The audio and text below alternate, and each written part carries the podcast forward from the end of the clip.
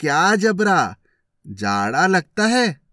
कहता तो था, घर में पुआल पर लेट रहे तो यहाँ क्या लेने आए थे?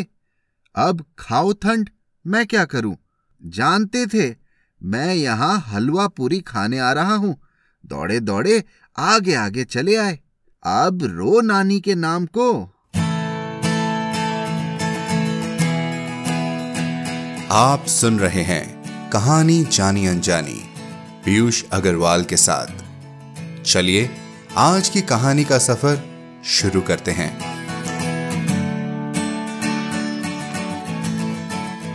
नमस्कार दोस्तों, कैसा चल रहा है आपका कहानी जानी अनजानी का सफ़र? मार्च का महीना है और मैं अभी ऋषिकेश में गंगा किनारे कहानियाँ ढूंढ रहा हूँ। जानते हैं दोस्तों, आज से दो महीने पहले, इंडी पॉडकास्टर के यूट्यूब चैनल पर अजय कुमार गुप्ता जी ने एक खूबसूरत सा मैसेज भेजा था। सर, आपकी आवाज़ बहुत बहुत बहुत बहुत प्यारी और सरल और मीठी है। मेरे पापा और दो मामा जी को आपके द्वारा सुनाई गई कहानी बहुत ही ज़्यादा पसंद आई। कृपया मुंशी प्रेमचंद की और कहानियाँ सुनाने की कृपा करें। आपके स्नेह के लिए बहुत बहुत बहुत धन्यवाद, अजय जी। यह मैसेज उन्होंने हमारे थर्टियथ एपिसोड में मुंशी जी की कहानी कफन सुनकर कहा था। तो आज उनकी रिक्वेस्ट पर इस शो में फिर से मैं लाया हूँ मुंशी जी के कलम से लिखी एक और कहानी। क्योंकि आप कहे और हम न माने, ऐसा कैसे हो सकता है? कहानी जानी अनजानी पर हम जाने अनजाने सब चेहरों को आपके सामने लाने की कोशिश में लगे हैं और उम्मीद करते हैं कि आपको कहानियाँ अच्छी लग रही होगी। अगर हाँ तो भाई हमें लिख कर बताइए जहाँ भी आप ये कहानी सुन रहे हैं, या फिर ईमेल करें hello at the rate Piyush Agarwal dot com पर। अब जब आपको ये पता चल ही गया है कि कहानी किसकी है तो आपको कहानी का नाम भी बता देते हैं। आज हम पढ़ेंगे पूस की रात। पर कहानी शुरू करने से पहले, ध्यान से सुनिए, कहानी जानी अनजानी आपके लिए लेकर आए हैं आज फिर से कुछ खास। पिछले साल हम लाए थे अनकही कहानियाँ प्रतियोगिता, जिसमें आप सबने जमकर हिस्सा लिया और अब हम उससे भी कुछ खास लाए हैं। वो क्या है, जानने के लिए बस बने रहिए हमारे साथ एपिसोड के अंत तक। तो चलिए, मुंशी प्रेमचंद जी की सबसे लोकप्रिय कहानियों में से एक, पूस की रात के साथ शुरू करते हैं आज की कहानी का सफ़र।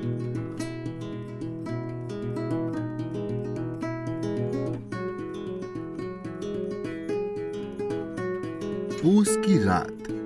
प्रेमचंद। हल्कू ने आकर स्त्री से कहा सहना आया है। लाओ, जो रुपए रखे हैं उसे दे दूँ। किसी तरह गला तो छूटे। मुन्नी झाड़ू लगा रही थी। पीछे फिरकर बोली, तीन ही तो रुपए हैं। दे दोगे तो कंभल कहाँ से आएगा? माघ पूस की रात हार में कैसे कटेगी? उससे कह दो फ़सल पर दे देंगे, अभी नहीं। हल्कू एक क्षण अनिश्चित दशा में खड़ा रहा। पूस सिर पर आ गया। कंबल के बिना हार में रात को वह किसी तरह नहीं जा सकता। मगर सहना मानेगा नहीं। धुड़कियाँ जमावेगा, गालियाँ देगा। बला से जाड़ों में मरेंगे। बला तो सिर से टल जाएगी। यह सोचता हुआ वह अपना भारी भरकम डील लिए हुए, जो उसके नाम को झूठ साबित करता था, स्त्री के समीप आ गया और खुशामद करके बोला, ला दे दे, गला तो छूटे, कंबल के लिए कोई दूसरा उपाय सोचूँगा. मुन्नी उसके पास से दूर हट गई और आँखें तरेरती हुई बोली, कर चुके दूसरा उपाय, जरा सुनू तो कौन सा उपाय करोगे? कोई खैरात दे देगा कंबल। न जाने कितनी बाकी है, जो किसी तरह चुकने ही नहीं आती। मैं कहती हूँ, तुम क्यों नहीं खेती छोड़ देते? मर मर काम करो, उपज हो तो बाकी दे दो। चलो छुट्टी हुई। बाकी चुकाने के लिए तो हमारा जन्म हुआ है। पेट के लिए मजूरी करो। ऐसी खेती से बाज आए। मैं रुपए ना दूँगी। न दूँगी। हल्कू उदास होकर बोला तो क्या गाली खाऊं? मुन्नी ने तड़प कर कहा गा, गाली क्यों देगा? क्या उसका राज है? मगर यह कहने के साथ ही उसकी तनी हुई भौएँ ढीली पड़ गई। हल्कू के उस वाक्य में जो कठोर सत्य था वह मानो एक भीषण जंतु की भांति उसे घूर रहा था। उसने जाकर आले पर से रुपए निकाले और लाकर हल्कू के हाथ पर रख दिए। फिर बोली, तुम छोड़ दो आपकी से खेती। मजूरी में सुख से एक रोटी तो खाने को मिलेगी। किसी की धौस से न रहेगी। अच्छी खेती है, मजूरी करके लाओ, वह भी उसी में झोंक दो, उस पर धौस। हल्कू ने रुपए लिए और इस तरह बाहर चला, मानो अपना हृदय निकालकर देने जा रहा हो। उसने मजूरी से एक एक पैसा काट काट कर तीन रुपए कंबल के लिए जमा किए थे। वह आज निकले जा रहे थे। एक एक पग के साथ उसका मस्तक अपनी दीनता के भार से दबा जा रहा था। पूस की अंधेरी रात। आकाश पर तारे भी ठिठुरते हुए मालूम होते थे। हल्कू अपने खेत के किनारे ऊंक के पत्तों की एक छतरी के नीचे। बाँस के खटोले पर अपनी पुरानी गाड़े की चादर ओढ़े पड़ा काँप रहा था। खाट के नीचे उसका संगी कुत्ता, जबरा पेट में मुँह डाले सर्दी में कू कर रहा था। दो में से एक को भी नींद न आती थी। हल्कू ने घुटनियों को गर्दन से चिपकाते हुए कहा, क्या जबरा? जाड़ा लगता है? कहता तो था घर में पुआल पर लेट रहे। तो यहाँ क्या लेने आए थे? अब खाओ ठंड, मैं क्या करूँ? जानते थे, मैं यहाँ हलवा पूरी खाने आ रहा हूँ। दौड़े दौड़े आगे आगे चले आए। अब रो नानी के नाम को। जबरा ने पड़े पड़े दुम हिलाई और अपनी कू कू की दीर्घ बनाता हुआ एक बार जमहाई लेकर चुप हो गया। उसकी श्वान बुद्धि ने शायद ताड़ लिया। स्वामी को मेरी कू कू से नींद नहीं आ रही है। हल्कू ने हाथ निकालकर जबरा की ठंडी पीठ सहलाते हुए कहा, कल से मत आना मेरे साथ, नहीं तो ठंडे हो जाओगे। यह रांड पछुआ न जाने कहाँ से बर्फ़ लिए आ रही है। उठूं, फिर एक चिल्लम भरूं, किसी तरह रात तो कटे। आठ चिल्लम तो पी चुका। यह खेती का मज़ा है और एक एक भगवान ऐसे पड़े हैं जिनके पास जाड़ा जाए तो गर्मी से घबरा कर भागे। मोटे मोटे गद्दे, लिहाफ, कंबल, मजाल है, जाड़े का गुजर हो जाए। तकदीर की खूबी, मजूरी हम करें, मज़ा दूसरे लूटे। हल्कू उठा, गड्ढे में से जरा सी आग निकालकर, चिल्लम भरी। जबरा भी उठ बैठा। हल्कू ने चिल्लम पीते हुए कहा, पिएगा चिल्लम? जाड़ा तो क्या जाता है, जरा मन बदल जाता है। जबरा ने उसके मुँह की ओर प्रेम से छलकती हुई आँखों से देखा, आज और जाड़ा खा ले, कल से मैं यहाँ पुआल बिछा दूँगा, उसी में घुसकर बैठना, तब जाड़ा ना लगेगा।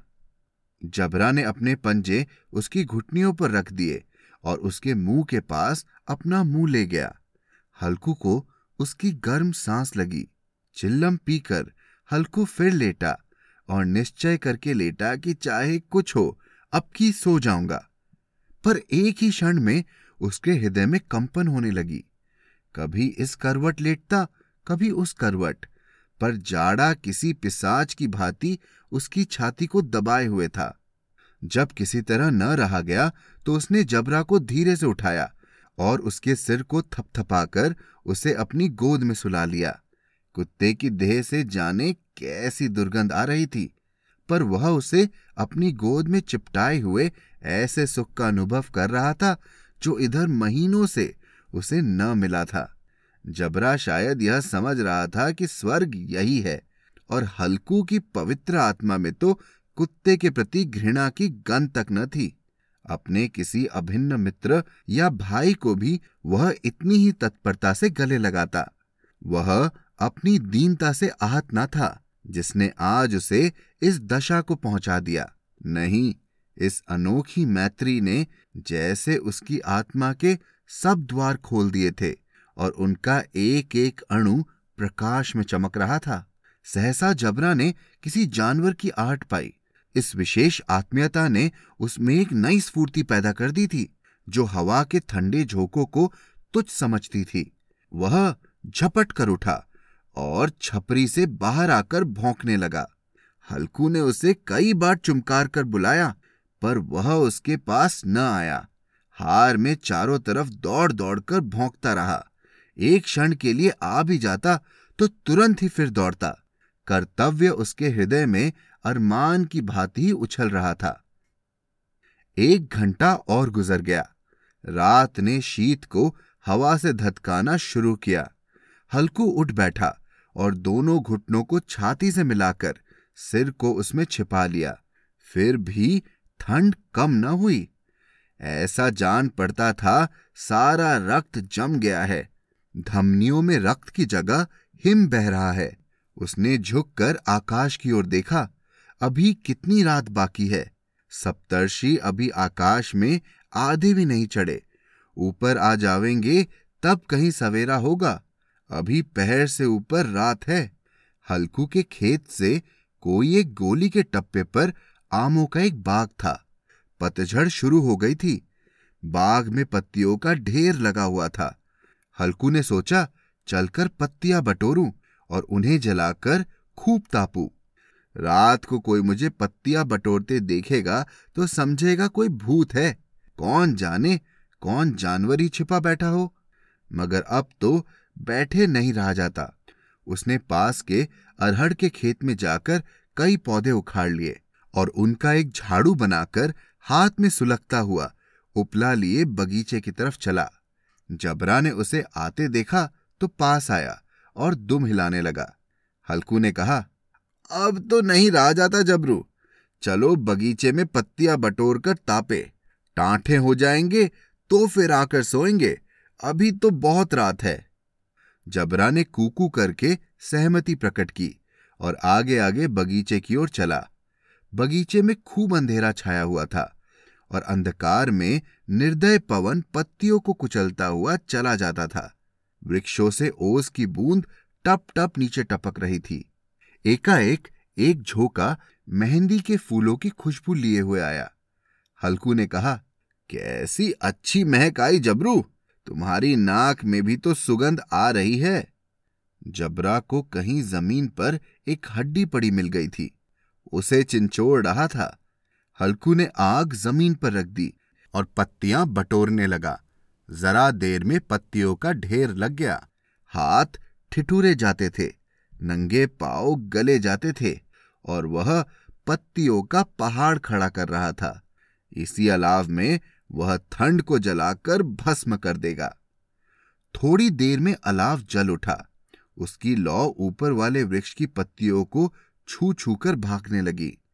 उस अस्थिर प्रकाश में बगीचे के विशाल वृक्ष ऐसे मालूम होते थे, मानो उस अतः अंधकार को अपने सिरों पर संभाले हुए हो। अंधकार के उस अनंत सागर में यह प्रकाश एक नौका के समान हिलता, मचलता हुआ जान पड़ता था। हल्कू अलाव के सामने बैठ आग ताप रहा था। एक क्षण में उसने दोहर उठाकर बगल में दबा ली।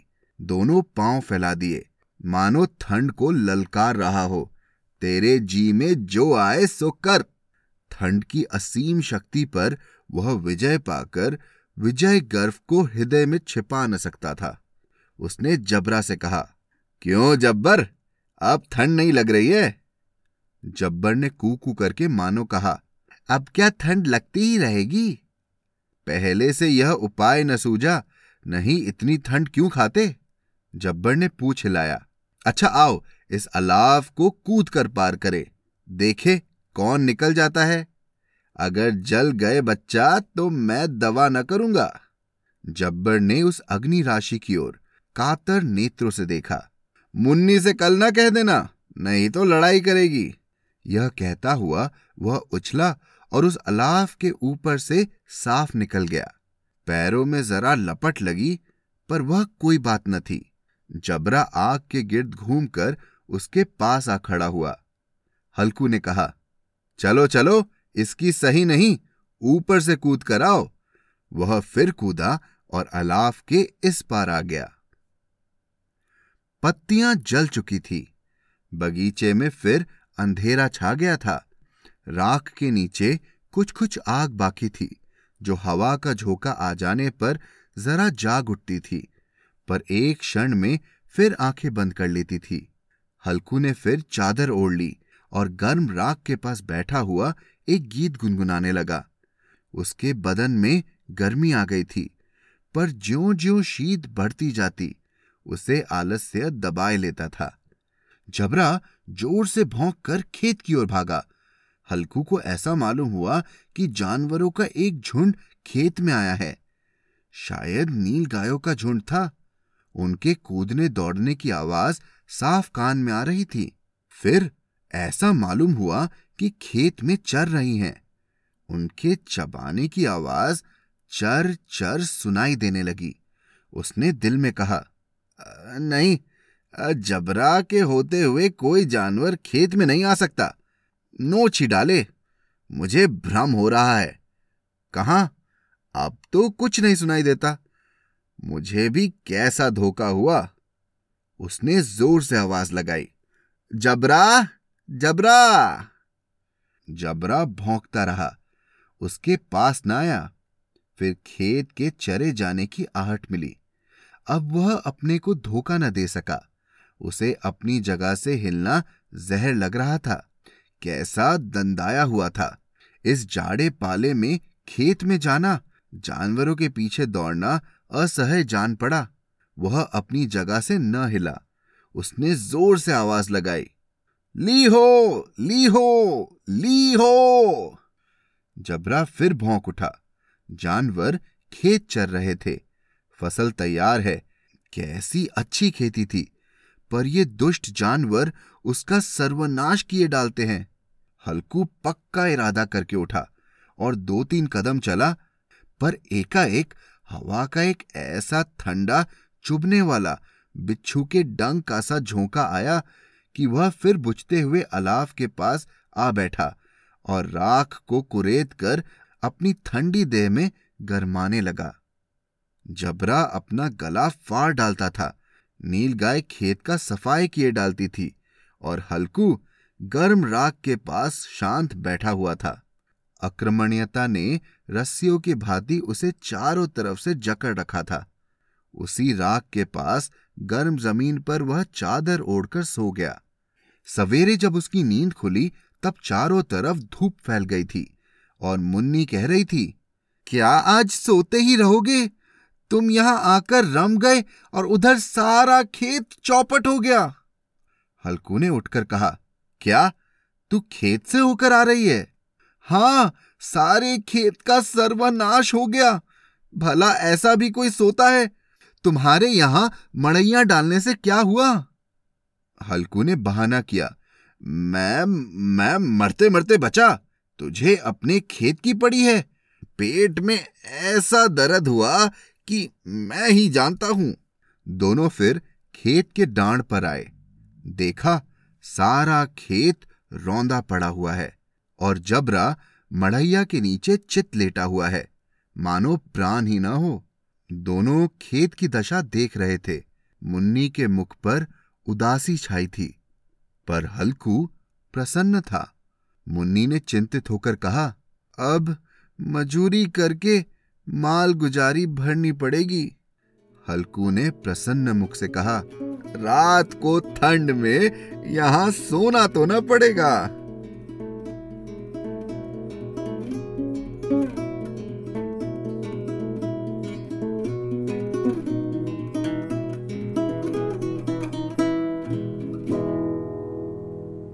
कैसी लगी आपको ये कहानी?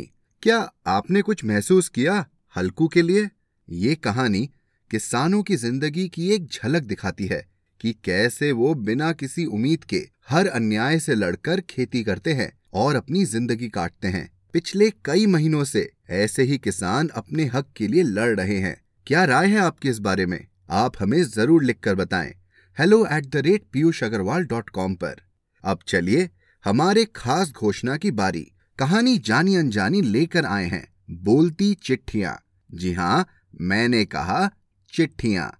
आजकल के ईमेल के वक्त में ये सुनकर कुछ अजीब लगा या अपना सा लगा। जहाँ कहानियों ने आपको पुराने दिनों से जोड़ा, क्यों ना आप और हम जुड़ जाएँ कुछ चिट्ठियों के साथ भी। वो पुरानी चिट्ठियाँ जो है आपके करीब, आपके किसी बक्से में बंद। जिन्हें शायद आपने कभी किसी को भेजा नहीं या किसी ने आपको बड़े प्यार से भेजा हो या फिर आप किसी को कोई पैगाम भेजना चाहते हो। क्यों ना उन चिट्ठियों में हम एक नई जान डाल दें कहानी जानी अनजानी पर।